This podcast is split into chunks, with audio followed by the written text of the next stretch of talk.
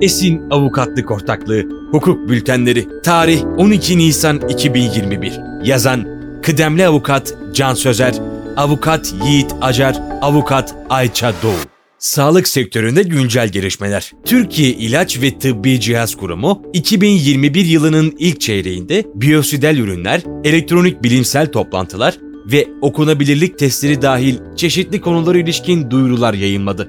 Biyosidel ürünler Türkiye İlaç ve Tıbbi Cihaz Kurumu'nun görev alanına dahil edildi. Yeni gelişme 13.09.2019 tarihli ve 30.887 sayılı resmi gazetede yayınlanan Cumhurbaşkanlığı kararnamesinde yapılan değişiklikler uyarınca insan vücuduna doğrudan temas eden biyosidel ürünler, ürün tip 1 ve ürün tip 19 Türkiye İlaç ve Tıbbi Cihaz Kurumu'nun görev, yetki ve sorumluluğuna verildi. Bu ürünlerin ruhsatlandırılmasına yönelik iş ve işlemler Kozmetik Ürünler Daire Başkanlığı'nın sorumluluk alanına dahil edildi. Bu kapsamda kurumun internet sitesinde biyosidel faaliyet alanına tanımlanmıştır. Ne değişecek? Kurum biyosidel faaliyet alanı altında aşağıdaki bilgi ve belgeleri yayınlayacağını duyurmuştur. Biyosidel ürünlere yönelik tüm mevzuatlar, ruhsatlandırma süreçleri, eğitimler, risk değerlendirmesi, ruhsata esas analiz ve aktif maddeleri ilişkin bilgiler. Avrupa Kimyasallar Ajansı tarafından biyosidel ürünlere yönelik yayınlanan kılavuzların Türkçe versiyonları Türkiye İlaç ve Tıbbi Cihaz Kurumu, elektronik bilimsel toplantı ve elektronik ürün tanıtım toplantıları başvuru kılavuzu yayınlandı. Yeni gelişme, Türkiye İlaç ve Tıbbi Cihaz Kurumu, beşeri tıbbi ürünlerin tanıtım faaliyetleri hakkında yönetmelik çerçevesince hazırlanan bilimsel toplantı ve elektronik ürün tanıtım toplantıları başvuru kılavuzu yayınladı.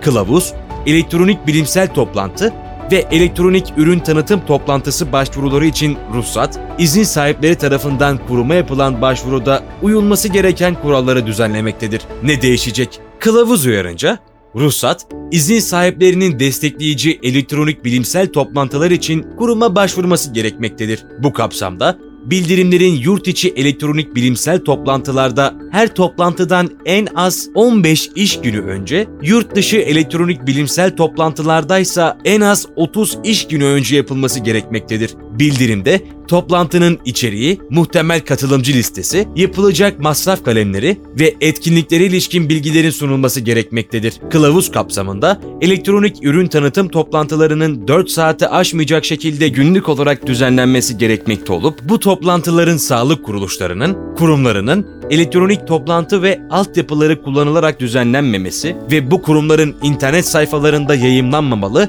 ve arşivlenmemelidir okunabilirlik testlerin sunumu için son tarih ertelendi.